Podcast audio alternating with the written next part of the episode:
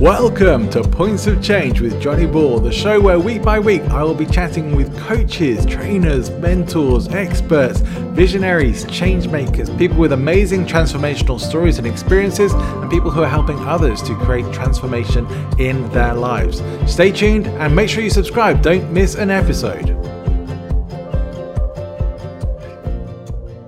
Welcome to Points of Change, Sean Crane. Hey Johnny, good to have good to be here. Thank you for having me. Thank you for joining me. Even though we had a few technical issues getting things started today, we got it figured out in the end, luckily.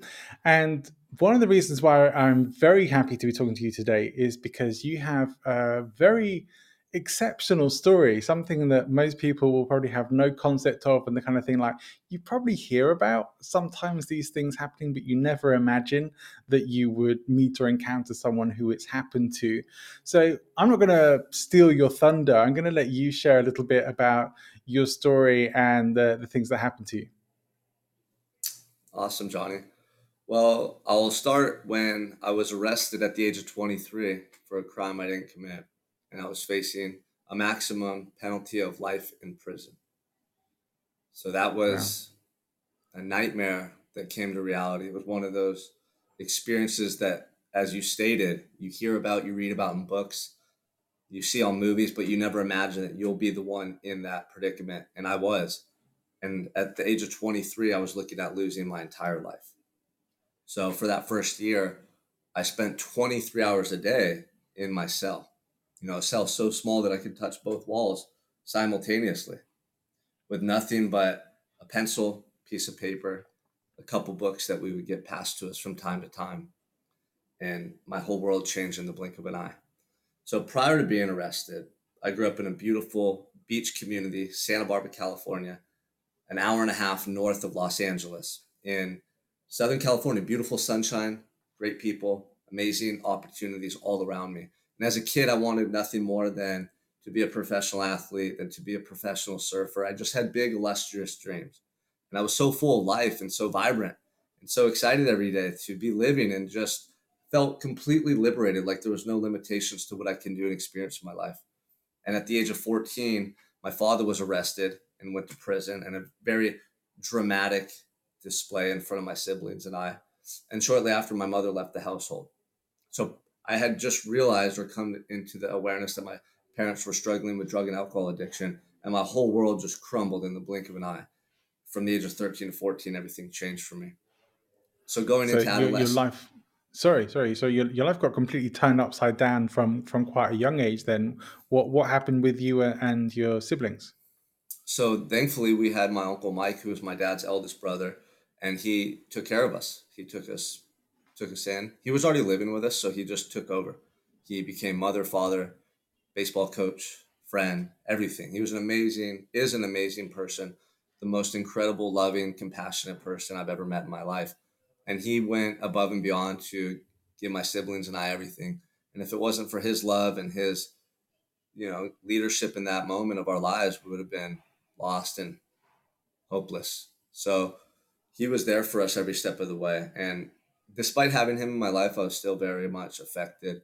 I didn't know how to cope emotionally with what I was experiencing, losing both my parents, and just being so new to this this next stage of my life, which was high school and you know adolescence. I didn't know how to deal with it all. So at the age of 14, when all that happened, I really changed. I went down a dark path. I started drinking excessively, smoking marijuana, taking pills, anything I could do to try to ignore reality because I didn't mm-hmm. want to accept what my life had come to. I felt so ashamed and embarrassed and guilty and all these emotions that were plaguing me at the time. I, I, can imagine that must have felt like hell on earth to some degree. And of course, uh, it, I think it's natural when you don't have a healthy way of dealing with stuff, you turn to the ways that you know are there, which usually are not the healthy ways of processing stuff. How did you come to finding yourself in a in a point in a situation where you were charged with a crime that you didn't commit? So throughout my adolescence, I I became a completely different person. I stopped going to school very much. I was drinking, smoking marijuana, not going home. I like I said, I was in pain and in denial. And I just did everything I could to avoid facing reality. And this led me to hanging out with kids or being in environments that I normally wouldn't have. You know, growing up, I was into sports. I had a good group of friends. You know, a lot of them ended up going to college and doing great things with their lives. But at this time, I was afflicted. I didn't know how to pull myself out of this despair I found myself in. So I started hanging out with kids who I could relate to, who came from broken homes, who were smoking or drinking like I was. And we would get in trouble. We would get in trouble at school. We would act out. Now, we weren't bad kids, we weren't bad people, but we were just lost. And so I, I would go out on the weekends and go to parties and did this all throughout high school. And there'd be fights and ruckus going on between the guys at the end of the night. And it wasn't a big deal. This would happen often.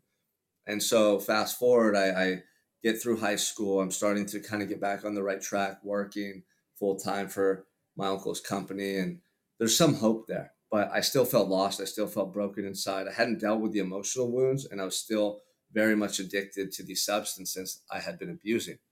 So one night I went out to a party where I didn't really know many people. It was a big house, a lot of a lot of people there, but I didn't know anyone personally except for a small group of people, about three or four people that I knew. So we were all socializing, drinking alcohol, talking, and it was a pretty normal night, a normal house party, I guess you could say. And somewhere throughout the course of that night, there was a group of two individuals who started arguing, and it looked like there was going to be a fight. Well, one of the groups was couple of those guys that I knew. I didn't know them very well, but I knew them enough to talk to them at the party and to, you know to make small talk because we didn't know anyone else. It's really the first time I had ever socialized with them. I knew them through other people, small town Santa Barbara, so you kind of know of people, you know, yeah. you hear names and whatnot. So we're leaving the party hours later, and that other group from the party confronts them on the front yard. So now I'm in in the mid in the midst of this all. We're all face to face on the front yard, and these two groups of people start fighting, and it's it's like a melee. It's a free for all. I kind of back up and try to figure out what's going on. At this time, I'm highly intoxicated. I've been drinking and taking pills all night and just abusing my body. So when this fight breaks out, I try to figure out what's going on, and I see a guy approaching me like he's going to attack me. So we go to to start fighting or whatever, and I get tackled from the side. As I get tackled by this big group of people, I thought that I was getting jumped and attacked by that other group that I didn't know. I thought they just, for some reason, had saw me out there and thought I was on the opposite side and they were going to attack me. So I get slammed into a car, and then I'm grabbing this guy and we're falling to the ground. And we fall to the ground. he's on top of me, and I'm trying to get him off of me, and I can't. Any second, I'm expecting to get kicked and punched in the face because I'm getting assaulted, and that didn't happen. So eventually, I, after three or four attempts, I roll this individual off of me, and I throw throw two punches towards his head because I think that he's going to attack me as soon as we get to our feet. It's a fight. And my punches grazed him a little bit. They didn't really hit him too hard. And so as I get to my feet, he doesn't get up after me. And I thought that was really weird. I mean, this is happening split second. I just thought that's weird. I didn't hit him hard. I didn't knock him out. I don't know what's going on, but immediately I start walking away because everyone's yelling, let's go, let's go, let's go. The one person I did know very well who I went to the party with, I had known him since we were five years old is standing in the street and he's yelling at me, Sean, come on, let's go, let's get out of here. And I walk up to him in the street and I'm limping because my back got jarred into the crash to the parked car moments prior. And as I get to him, he looks at me horrified. He goes, Oh my gosh, you're covered in blood. And all on my face, my chest, my arms, everything that I could see had blood just dripping off of it, as if a bucket of blood was just dumped over my head. And I right. couldn't make sense of what had happened in that moment. All I know is he took off up the street people are yelling, screaming, let's go. And I start limping up the street after him. And as I hear sirens in the background coming to the party. Now it's happening so quick. I don't really know what just happened. I just know that I was involved in a fight. The cops are coming, people are running and leaving. And my my gut feeling was to follow him and leave. So I did. We get up the street and he calls me into this door that's opened up to the street. It's a laundromat. He says, Come in here. And as I come in, cop cars are racing by on the street towards the party frantically. So we get into the laundromat and he has a, a, shirt that he found in the dryer, some old shirt that someone left in there. He says, Put this on. You can't walk around like that. And under that light in that room, I could really see that I was just drenched in blood. And at that moment, I still wasn't stopping to ponder or reflect on what just happened. I just was in survival mode. I'm just acting at this point, just reacting. So So I put the shirt on and we leave and he had called a cab and we get in the cab and we go back to his house and we get there and we're not really talking much. We're kind of confused. We're drunk. We're on pills. It's just really a horrible situation. And we both fell asleep. And then the next morning I woke up and it was that moment of recollection, that moment of, oh my gosh, what just happened last night? Something really bad happened. And this is serious. It wasn't the nightmare that you hope you wake up from thinking, oh gosh, that was a horrible dream, but I'm glad that's not really my life. And I woke up mm-hmm. and the first thing I did was Google fight at the Mesa, which was the location we were located at. It's called the Mesa in Santa Barbara. And it said that two individuals had been stabbed in that fight. And one of them was fighting for his life. And that suspects still remain at large. So right then and there, I knew that this was really bad. I knew that the cops were going to come look at look for me and question me at some point. And in my mind, I'm thinking, okay, somebody got really injured severely. I didn't see that happen, but by the blood covered on me and everything that took place after, I knew that the guy that had been tackled into me obviously was being stabbed. And I assumed they were going to come and question me, maybe detain me for a short time to try to figure out my involvement. And then I would be let go. I never assumed that I was the number one suspect and that people at the party said that they saw me fighting with the guy who got stabbed and that I did it. And everyone painted this horrible picture of me being the assailant. So the cops were actually looking for me and they found me. Later that night, they arrested me at gunpoint with dogs, with the SWAT team, everything. And they charged me with attempted murder and booked me into the county jail. Good grief. I mean, that, that's, that's one hell of a story. And, and of course, I guess you realized then, I, I, know these things can be a blur, but did you have full confidence at that time that, you know, you didn't have anything to do with that other than being in the wrong place at the wrong time? Or was there a bit of blur like, oh, did I do something? Yeah, I know. I knew 100% that I didn't do it. Despite being altered on drugs and alcohol, I remember every second of that moment. And there was never any doubt or any question did I do it and not remember? I knew 100% what happened. And I was just being charged with this crime. And it was like something out of a nightmare that you can't escape from. Every morning I'd wake up in jail thinking somehow, some way they're going to have to find out the truth, that they're going to come and open the door and say, Crane, you're gone, falsely accused, whatever they say, you know, it's your time to go. And that never happened. And, and you went on to be convicted of that as well, yeah? Yes. My first day in court, my lawyer came up to me and she said, I just want to prepare you that the district attorney and the judge are talking about amending your charges to homicide because the victim is brain dead and they don't think he's going to come out of his coma. And in that moment, I, I couldn't even hear the words she was saying. I heard them, but I couldn't feel them. I was so numb and in shock that I didn't know what to make of that. Now, the victim would wake up and he would make a full recovery, thank God. Had he not, I would have been charged with murder and most likely been doing life in prison at this moment. So, what happened is throughout the course of the next year, I would go back to court and my lawyers would try to plead my case, but they, they didn't believe me. They thought I was guilty as well. So they were just going through the motions with the district attorney, and they kind of have this process that takes anywhere from four months to a year to several years, depending on the severity of the case, to get the outcome that they want. And that's usually a plea deal in California. The district attorneys um, are very good at, at either winning at trial or getting you to accept a plea deal for a lesser charge. So what they did is they came to me and said, "We will offer you seven years for assault with a deadly weapon. If you take this deal, we won't take you to trial. If we go to trial, we're going to charge you with attempted murder, which carries a maximum penalty of life if you're found guilty. So most likely, I was looking at one to two or more decades in prison if I didn't take this plea deal. And so I, I felt my heart that that was what I should do, despite knowing that I'm going in there to sign for a deal for a crime that I didn't commit. I didn't look at it like that. You know, I had been through a lot in my life up until that point, and I looked at this as to, as crazy as it sounds, a blessing in disguise because throughout that year that I was in the county jail fighting my case, I really became disconnected from the facts from the case. I became disconnected from what was going on in the media and society. I was really focused on myself and my internal transformation that was taking place. Leading up to that moment, I had been so numb from drugs and alcohol for many years that I had become, you know, disillusioned. I wasn't living as my true self. I lost my identity through that process. And this was really an opportunity for me to to get back and connect to that person and to find out who I truly was and where things went wrong in my life and why I ended up in that cell.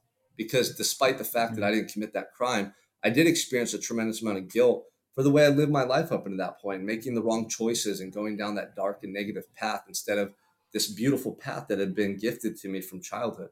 So it was because I was so harmed and and distraught over my parents and what happened with them that I wasn't able to get myself back on course. And I had to work through a lot of that pain and a lot of the the suppressed emotions that I never faced early on. Remember, I told you I ran from my problems for so many years. Right. So my cell became my sanctuary where I did that. And I started to face all the pain, all the trauma, and relive it and express those emotions and cry and write about them. And it was a really therapeutic process that I found myself in for the first four months incarcerated. And being in a cell by yourself for 23 hours a day, it gives you an affinity of time to reflect and, and look within self and ask those tough questions.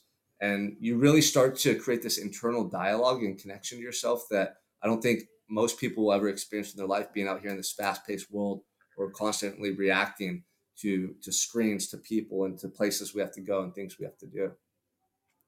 Was was there a, a specific moment or a, a, point where you had that realization, or was it a bit of a gradual? Okay, I can't go on. Let's have to do something about this.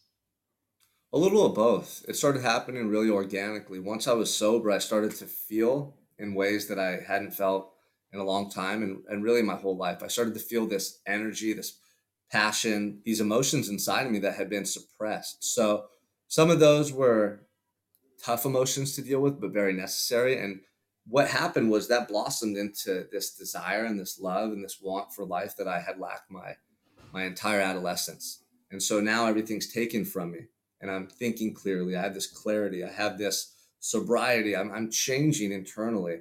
And that manifested into this love and desire to live life, this feeling or this realization that, oh my gosh, it was this close from being taken to me. I'm gonna have a second chance. What am I gonna do with that? And I, I really just fell back in love with life in that in that moment, in that cell, because everything was taken from you. And, and that's when you truly understand the value that is placed in your life, the value of fresh air, of sunshine, of walking with your toes in the sand at the beach, of jumping in the ocean, of talking to people you love and being able to hug them and just hold them. There's so many things that I started to play through my head in those moments that I had overlooked before and lived carelessly. And it ate me away inside. It really did. I realized that I had lived so carelessly that I had just allowed countless opportunities and precious moments to pass me by. But what that did was that regret, I felt like it ate away through the facade, through the shield that I had held up my whole life. And it just disintegrated that that false bravado. And then now suddenly it was just I was transparent. I was there. That was me. It was my authentic self. And it that regret ate away to the point where it sparked the the most immense desire and want to live my life that I could ever describe to you. And I just made a promise to myself in that moment that from this instant on, I'm going to give my my all. I'm going to give my heart and soul to the world in every moment that I'm a part of. No matter what, yeah. no matter if I spend 25 years in prison, I'm going to be the best version of myself everywhere I go in every instant. And that's that was the spark. That happened inside the county jail within the first 8 months of my incarceration and that has fueled me ever since. That, that's quite an amazing thing because I think many people might imagine, and perhaps this is from watching too many prison dramas, I don't know, but uh, you might imagine that you might feel filled with rage about having been convicted innocently and, and on a search for justice rather than for self development and life fulfillment. It's kind of an interesting choice to take given given the events there, but but undoubtedly a very empowering one. Yeah, absolutely. And you know, intuitively, I kind of realized early on that to blame other people wouldn't serve me. I could sit there and find fault with the witnesses, my lawyers, the district attorney, the judge, the individuals who committed the crimes, and I could have put a lot of my energy and focus on them, but that wouldn't have changed anything for me. That would have only made me more angry, more upset, more resentful, and it would have clouded my vision to this whole new world that was opening up for me of really limitless possibilities the way I saw it. So early on, I just focused all my energy on the things within my control and I channeled all my energy into that. And it transformed my mindset, my perspective going forward, and the actions that I would take in prison and, and leading out of prison. Had I not had that perspective, I would have spent a lot of time wasting my energy and my thoughts on things that I couldn't con- control or change. Yeah. I, I think we sometimes have heard these stories of people changing their lives whilst they're in prison, uh, innocent or, or not, that many people have turned themselves around and made those sorts of decisions to to do so. How, how easy is it to to do that in those kinds of environments? Because we often hear that they're not the easiest environments to be sort of enlightened and self fulfilled in. Yeah, yeah, that's a tough question to answer. Honestly, it's like a double edged sword. It's the easiest place to do it and the hardest at the same time. So what I mean by that is you're around nothing but negative people, violence, drugs, corruption. It's a really negative world. So, on the one hand, if you want to continue to conform, if you want to continue to fit in and worry about what other people think and avoid really being the person at heart you want to be, then that's the perfect place to blend in. And you only get worse in time. You come out with tattoos on your face, a worse drug habit than you had before you went in, and maybe you do extra time in prison because you got extra charges while you're in there for for certain acts that you committed. On the other hand, right. for me, it represented everything that I didn't want to be or a part of. So every day, it was the the perfect reminder that I needed how serious every thought I pondered was, every action I took, and every moment of my life. So every second, I was focused on reinforcing the person at heart I wanted to be through my thoughts, through my actions, through everything one moment of me entertaining negative thoughts in my eyes was such a, a, massive step backwards, right? A moment where I wasn't taking action to better myself. In my eyes, I was becoming like the individuals around me who I did not want to be like. So it was perfect. It was like holding up that mirror every day. And I actually had these two post it notes written on my cell wall or on my bunk, wherever I went. One of them said, How bad do you want it? And the other one said, Who are you and who are you becoming? And those two post it notes, those messages, what they represented to me, the symbolism of those two mantras fueled me every day of my life. All I had to do was look at those. And that reminded me that, yeah, you have 2,000 days left in prison, but today is the day you have to win. This next hour of your life is the day you have to win. And what I mean by win is always be the person at heart I want to be. Never again going down that path of negativity, of wearing that mask and trying to conform and fit in just to be liked or doing things that are going to harm me. I was always going to do things to better myself, to challenge myself, and to become that person that I truly envision becoming. Which is very inspiring to hear. How long did you ultimately end spending in prison? I did five and a half years. So I was charged with assault with a deadly weapon, which carried a maximum penalty of seven years what they do in California is you have to do 85% of your sentence. So I had to do six years. Now, in the course of my time in prison, I was looking to improve myself at all means, right? And anything that I could do to improve, I was seeking out. And they do have rehabilitative programs in prison. So what I started doing early on was taking college courses because I wanted to educate myself. I wanted to make my time valuable. And I knew that if I could look back on my time in prison and say, well, I earned college degrees and I did all these other things, that I would feel good about that. And I know my time wasn't done in vain. So I ended up getting four college degrees, associate's degrees, because they don't allow you to pursue bachelor's or master's. But I had access to all these materials and resources.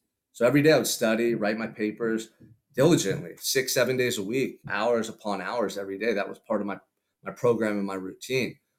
And so at the time when I was enrolled in college courses, I wasn't eligible for time off my sentence because I have a, a violent crime. You don't get any extra time off your sentence. You have to do all of that 85%. Well, throughout the, the duration of me being incarcerated, they changed that rule. So about four or five months before I earned my my degrees all at the same time because my credits accumulated, they passed a new rule saying, hey, violent offenders can get time off their sentence. So I found out I'd get six months off my sentence for those college degrees. So that was very rewarding. That was one of the only things that I did while incarcerated that had a direct benefit to me in the moment. Everything else I did, the the results had to be suspended. You know what I mean? It was intrinsic growth. I did it for myself. I did it because I knew those acts and actions would benefit me years and decades down the road. And I was doing it because I had this vision of the man I wanted to become. But in order to sustain that, it required immense faith every day because there was no officer there, there was no warden, there was no employer saying, "Hey, if you do these things when you get out of prison, we're going to give you a job," or "Hey, if you do these things when you get out of uh, prison, your life's going to get better." "Hey, if you do these things, you'll end up getting time off." I had to do them because my heart, my intuition was calling me to do them, and that's when my whole mindset shifted. from fear based, from self doubt, from holding back. That's who I was prior. And in prison, I shifted that through these small actions every day to being someone who followed their heart, who listened to that intuition, who was willing to do whatever it took every day to improve their lives. And that transformed everything for me. Did, did you ever seek out exoneration from the what you'd been charged with? Early on in court, I was trying to plead my case, and the police report was written up so horribly against me that it, it looked really, uh, you know, ghastly. It wasn't very feasible that they were going to overturn my charge with the way that that police report was written up. Had I had $100,000, $200,000 to hire some top lawyers and their private investigators, who knows? I might have got the case thrown out. They might have went right. and talked to the witnesses and realized that, you know, their their stories have been fabricated or written up differently to point a finger at me. Usually that's how those things work, but that wasn't what was in store for me. I was meant to go serve that time and truly discover myself and get this new path in life that has emerged for me. So that is more important to you than justice having been served uh, or the injustice done against you? Is that everything good that came from that experience has has turned out to be very positive for you? Absolutely. I mean it was the best experience of my life honestly. It was a blessing. I'd probably be dead right now or just living a, a mediocre life at best. Now i have three beautiful children i'm married i get to coach men all over the world in my life coaching business. Became a best-selling author telling my story. I mean, just have a lot of amazing experiences that I've been able to be a part of. And you know, looking back, no one died in that experience. People were right. hurt, and I don't feel good about that whatsoever. But everyone at the party and through word of mouth and through the grapevine, everyone knew I was innocent. No one just wanted to come forth and say it because they didn't want to talk to the police. But Santa Barbara is a small community, and I've heard from numerous different sources that the people who are injured in that case and their family, they know that I didn't do it. They know that I was charged with it and I had to do time for something I didn't do in prison, but there's no ill will towards me and they know that I didn't commit those acts. So that right there for me means a lot because yeah. I could go and do the prison time and my life has massively improved. And I, I thank God for that. But if those people were still upset with me or thought that I harmed their family members, that wouldn't sit well with me. So knowing that that they understand the truth and the truth is out there in our community, and I've been able to come home and show the community and my family and everybody who saw me once in a different light the true version of who I am and have that positive impact on people's lives. It's all come full circle, and it all has worked out the way it was supposed to in my eyes. Yeah, yeah, certainly have to find find your book, and the the story is incredible. I, I would watch that film on on Netflix or wherever. You know, it's uh, uh, an amazing story, and it doesn't end there. So, what happened then? Take us to what happened when you when you were released, and what you started to do in your life then. Yeah, so the day I got out was amazing. It was everything you could imagine and more. Just the anticipation, the excitement, the joy of being back home with your family and away from that negative world. But I also was confronted with another challenge, and that was how can I take this new perspective and mentality and apply it to my life here and find success and fulfillment. And once again, just like early on in my incarceration or prior in my life, that fear and self doubt surfaced. Can I do this? Am I good enough? What will I do? Luckily for me, not luckily, but fortunately, and I planned this out, I had been applying myself every day for those five and a half years. So when I came out, I was ready. I was prepared. I had the right mindset and I was going to do whatever it took to create a better life for myself than I had prior. So the day of, my brother and sister picked me up, and we drive to Huntington Beach, with, which is an iconic beach town in Southern California. And we end up surfing. The waves are huge. My brother and I get boards. We rent boards on the beach and we go and paddle out. And it was amazing. Three hours before I was in a cell, and now I'm out here in the beautiful sunshine of Huntington Beach, the turquoise water, so you know the smell of salt water. It was just amazing. So many so many smells and you know so much color it was oh i was overstimulated i was used to seeing gray walls stainless steel hmm. toilets everything just very plain and out here it was just so vivid and it was amazing and it was i was back you know i was back and i was ready to take over the world or take on the world and so what happened is that first couple of months being home i was living on a trailer in my aunt and uncle's property and I got out and they gave me two hundred dollars at at the prison, and they said, "All right, you know, good luck."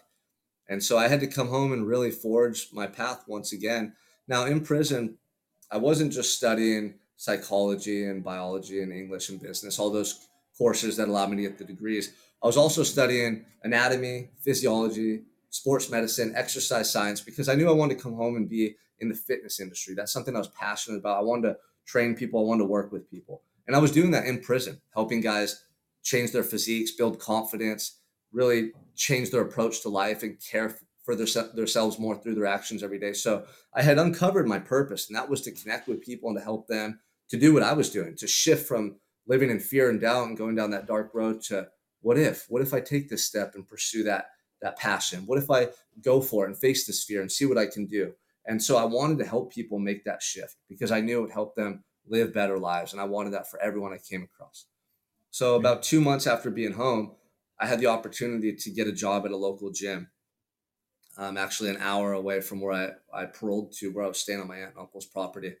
And at that time, you know, I, I didn't really have a lot going for me. I had an opportunity to work for my uncle's company, which was tree tree work, climbing, trimming trees. That's what I had done before, and it offered security. It offered a consistent paycheck, and I could have definitely had a, a decent life doing that. But it wasn't what I felt in my heart, so I had to pursue what I wanted in my heart. I couldn't go back to that old lifestyle and just settle. So I moved out of my aunt and uncle's property, and it's actually a really interesting story the week before I was set to start that new job and move back to my hometown of Santa Barbara, I was staying an hour south when I got out. There was these fires that burned through our whole community and the county north and the county south. My uncle's home almost burned down. We actually had to flee and stay at an Airbnb. So I'm just trying to fit in back in society and figure out how to live again. Because coming from prison into society, it's fast paced, it's different. And now there's these fires almost burned the house down we're staying at an Airbnb and I'm, I'm just trying to figure out how I'm going to live my life going forward. And then a week later, torrential rainstorms came through and all the burned land created mudslides. So now the freeway to hmm. get to where my new job is is shut down. And all this adversity is just happening, right? And so I'm just thinking, gosh, what's going on? This isn't the way things supposed were supposed to happen. I had this vision of coming home and you know everything's just going to unfold perfectly and before I know it, I'm just going to be living out my dream, right? Helping people, traveling, speaking. And you just think it's going to happen so effort, effortlessly, but it doesn't. And really, God and the universe are challenging me, saying, okay, you say you want this stuff. You tell people about it. What are you willing to do to get it? Because we're going to challenge you every step of the way. That's the way it works, right? The universe is going to put a challenge in your way. God's going to challenge you to see if you're worthy enough to get there. So what happened was I was at, you know, the county I was staying in, I was reflecting on what am I going to do? The freeway shut down. I'm supposed to start work on Monday. It's Saturday. You know, I don't have anything going for me here. I can't work here. I'm just in limbo. And I ended up contacting an old friend who flew planes and found out that he was actually flying over the mudslide back and forth each day to carry people who lived in the South County into Santa Barbara because Santa Barbara had a lot of work. Everyone commutes into Santa Barbara for work. So I said, Hey, can I catch a ride with you? I have this new job, this new opportunity. I'm stuck here. I have nothing going on for me. And he said, Meet me at the airport on Monday morning. I'm picking a guy up there. I'll fly you in with us. So I just packed my bag and I had a little money that I had saved up, nothing much. And I had a duffel bag full of possessions. And I went down to the airport and flew in with him. And in the midst of that flight, he goes, So you're going to go do this this job at the gym. You're going to be a personal trainer. That's great, man. Um, how are you going to get around or where are you going to stay? And I just looked at him and said, I, I don't know where I'm going to stay. And I don't have a car. I don't know. I'm just going for it. This is what I have to do. I feel it. And so in the midst of that flight, he said, Well, my dad has a room for rent. We should go there and talk to him. Maybe you'll be able to get a room. So we land into Santa Barbara. He fly, he takes me right to the gym. I meet the owner of the gym. He and I hit it off. He said, Great, Sean, you start tomorrow, 5 a.m. on Monday. So I have my job. Then we drive to meet his dad. And within a couple minutes of talking to his dad, he and I clicked. I gave him all my money for the room. He, he says, Here, here's first month's rent. Can you afford it? I gave him literally all my money. And uh, now I had a room, but I didn't have a car. And so what I ended up doing is contacting my uncle's mechanic. He had all these beat up cars that he was fixing up and selling. And he said, Come on down. Let's see if you can afford one of these cars that I just fixed up. And I had no money. I was just going down there to kind of bargain with him. And out of all the cars, I found one that he was willing to let me borrow for a time being and pay him back later. It was a Honda Civic with the whole rear end just smashed in. It had been an accident and it was basically looked like it was totaled. Like if you saw someone driving on the street, you think they're driving to the junkyard. I can't even believe that thing's running. But I had no other choice and I wanted this so badly. So I took the car and I was really excited because now within 24 hours, I had my job in a new city, my old city. I was back. I had a place to stay and now I had transportation. And that was my start. That was all I needed. I, you know, that was my start in entrepreneurship and pursuing that vision. And from there, things just started to fall in place. Six months later, a year later, I left that gym and started my own fitness company. I've been getting good results with clients, connecting with people in the community once again. And that took off. And then last year, when COVID began, the gyms were all shut down. And yeah. so I had been coaching people online as well. And I was running my business part time in person at the gym, then part time on my online platforms. But with COVID, it forced me to really go all in to creating my online coaching business. And that's what I wanted to do all the while. I was just trying to figure out how to make it work and really pull the trigger and go all in. And I did. And I knew that because of COVID and the stress people were under, they hadn't been in lockdowns. They hadn't gone under um, this type of stress or been faced with this adversity on this level, on a systemic level worldwide. So I started just talking about my story more. And I started sharing the monumental moments that shifted my mindset, helped me to find more purpose in that self, find more peace within during those tough times. And people could connect with that and they're resonating with it. So that's when my life coaching business, Sean Crane Coaching, a lifestyle transformation program, really just took off. And it's I've been able to reach men all over the world and and connect with them and help them in ways that are allowing them to live more fulfilling lives and improve the quality of their lives at home in their business with their families, everything that they do. So that has been an amazing journey. And then at the beginning of this year, I really wanted, well, last year, I really wanted to write a book and a story about my experience in prison and everything we're discussing here in much more detail, in much, much greater detail. So during COVID, I started doing that. I started getting up really early every morning and writing my story. And the book came out in January. It's called Prison of Your Own. It's available on Amazon and uh, the audiobook's coming out next month as well too so i'm really excited Fantastic. about that yeah and so i tell you all those things because it's great to achieve things in life and it's it's awesome to really set a goal and to accomplish it. But what's even more fulfilling for me is the journey to get there to know that this all started alone in a cell with nothing with just the the dreams and the desires that i held within. And once i started acting upon those it changed everything for me. And it's produced a whole new life and a whole new existence that I otherwise wouldn't have been able to experience. So I share that because if I could go from being broken down and alone in a cell to now achieving what I get to experience out here and being a, a devoted husband, a father of three, I mean, my life is beautiful. And I attribute it all to that decision I made in the cell that I'm not going to allow fear and doubt to plague my existence anymore. I'm not going to make decisions based on what if, right? I'm going to start making decisions based on I want this. I know I can do it. I'm going to give my all and I'm just going to pursue that vision every step of the way. And if I could do it in there, I know anyone out here listening right now can do that as well. Right. It's it's an interesting point. I mean, nobody I don't think would judge you very harshly if you had been in a more of a victim mentality of why me? Why is this happening to me? Is that, that that's often where we tend to go. How do you how did you manage to keep those thoughts at bay? Especially when more challenges started to arise for you.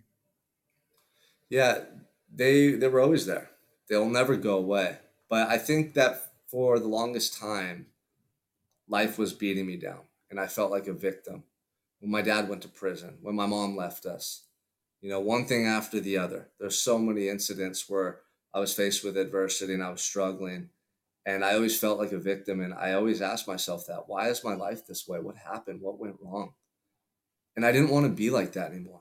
So when I went to jail and I was alone in that cell, I just finally told myself, you know, enough's enough. I'm not going to go out like this. If this is the end, I'm going to go out knowing that I at least fought to the end and that I gave my all and I made an attempt to see what life could be like if I changed my approach and my attitude. And that's what I did. And it was so liberating. It felt like a weight was lifted off my shoulders, knowing that I didn't have to go around feeling like a victim anymore. I didn't have to go around dependent on drugs and alcohol anymore, you know, damaged by my parents or afflicted by the past, that I could be myself. I could be that boy inside that I really felt connected to my whole life, that love life. And that's what happened.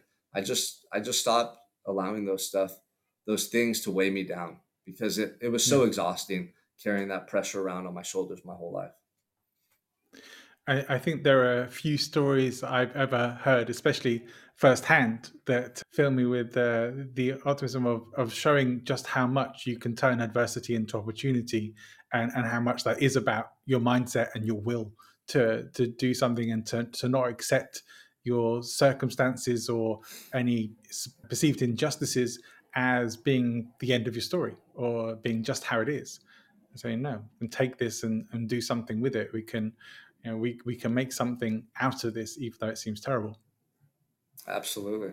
Absolutely. I mean, the choice is ours. No matter what we face, we can never allow ourselves to become victims because that takes away the power to change.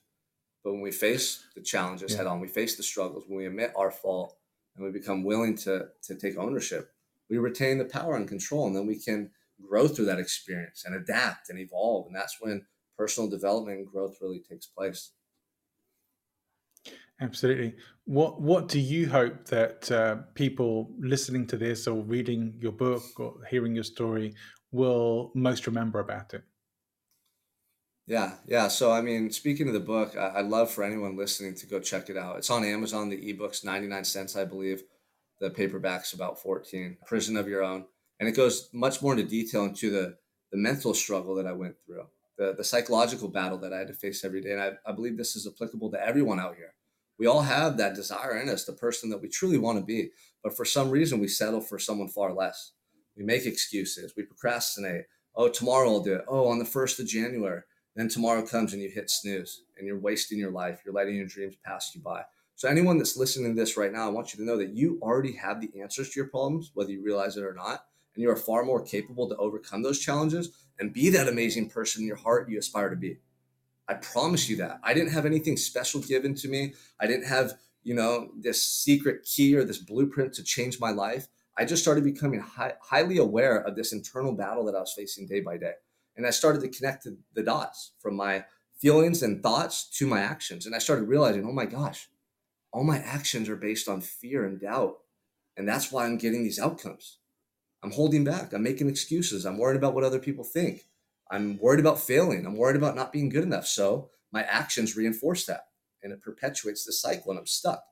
Once I hmm. realized that and I started to become willing to do just whatever I felt my heart was good for me, the smallest, simplest things early on, that started to shift that perspective and mindset. And I started to see, wow, I can take this new course. That was scary, but I did it. I did try. You know, I, I did try that first college course and I got an A. I did go up on stage in the drug program in prison and speak, and the guys gave me an applaud. Applause. Like I did face my fears, and and I'm doing it, and that creates a, a confidence in yourself, a belief, and you can continue doing that, and that's where that shift takes place. So for anyone listening, I just want them to know it's possible for them, and they already have what it takes to to do that. The choice is just theirs, and they have to act in accordance with what they want, not with what they've been settling for.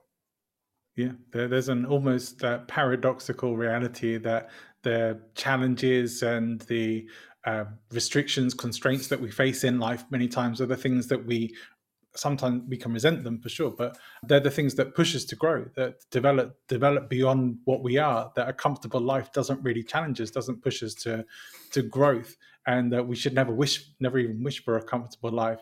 Not that we should wish for horrific adversity, but we should definitely take the adversity and say that is what makes us grow. The challenges are what get us to become something more than we are right now. And, and your story is a, a fine example of that. So definitely, definitely appreciate you sharing that with us today. Well, I hope people will go and check out your book. I'm certainly looking forward to it, and I hope that uh, I hope that it does get made into a movie. I, w- I would love to watch that. But uh, for the meantime, I, will settle for for listening to this and for checking out your book. But Sean, thank you so much for coming and joining me on the show. Is is there anything that you'd like to say just in closing today? You know, I, I appreciate you having me here, Johnny, and I think we covered a lot. You know, if there's anything that a viewer, a listener takes from this, I hope they just apply it to their personal life immediately. Because if they don't right now in this second, it's probably not going to get implemented.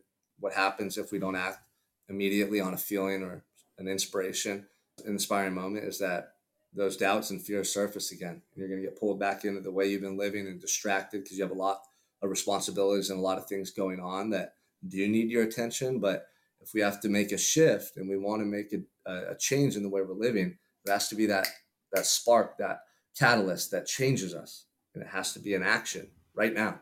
So whatever it is, whatever yeah. feeling surfacing within you that you know you need to be doing that you're not, go do it right now. Like not in five minutes, not in a minute, right now. Put on the shoes, go run. Pick up the phone, call your your sister, your brother, someone you haven't talked to. Get outside and go move your body or whatever it is that your mind and your heart are telling you to do. Go do it right now.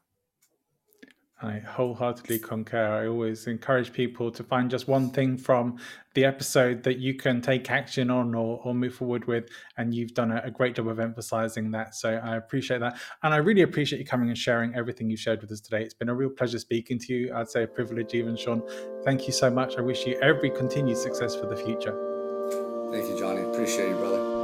Thanks for tuning in. I hope you've enjoyed the show. If you did, remember to subscribe if you're not already please do try and take one thing away from every show, at least, that you can put into action in your own life during the week. Next time, we're talking kindness with Donna Cameron, the author of A Year of Living Kindly. I hope you'll join me for that. Remember to share the show with your friends.